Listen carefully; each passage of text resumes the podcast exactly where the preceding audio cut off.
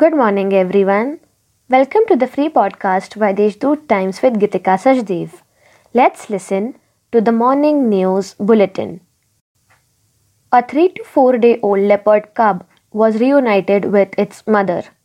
The cub was found in the fields of Niphad Taluka and was brought safely to the Niphad nursery. A veterinary doctor examined it and confirmed its good health. The cub was later returned to its mother's custody. In a bid to express their solidarity and support to the agitating farmers at the Delhi borders, the farmers from the district will stage agitation today to oppose the three farm laws. The decision was announced by the Coordination Committee of the Akhil Bharatiya Kisan Sangharsh Samiti.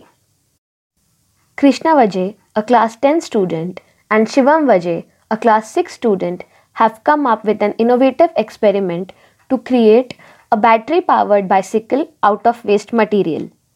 It is seen that the students of Dhindori Taluka have come up with a desi jugaad on the basis of knowledge gained in the school and the observation done on it while learning in computer age.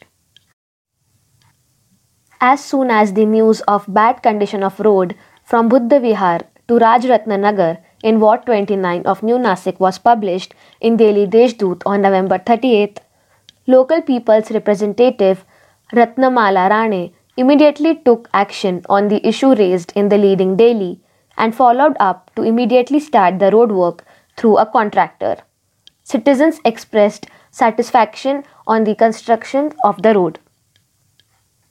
Mayor Satish Kulkarni has given a letter to District Garden Minister Chagan Bhujbal demanding parking space for an underground parking project at Shri Chhatrapati Shivaji Maharaj Stadium of the Zilla Parishad in the center place of the city.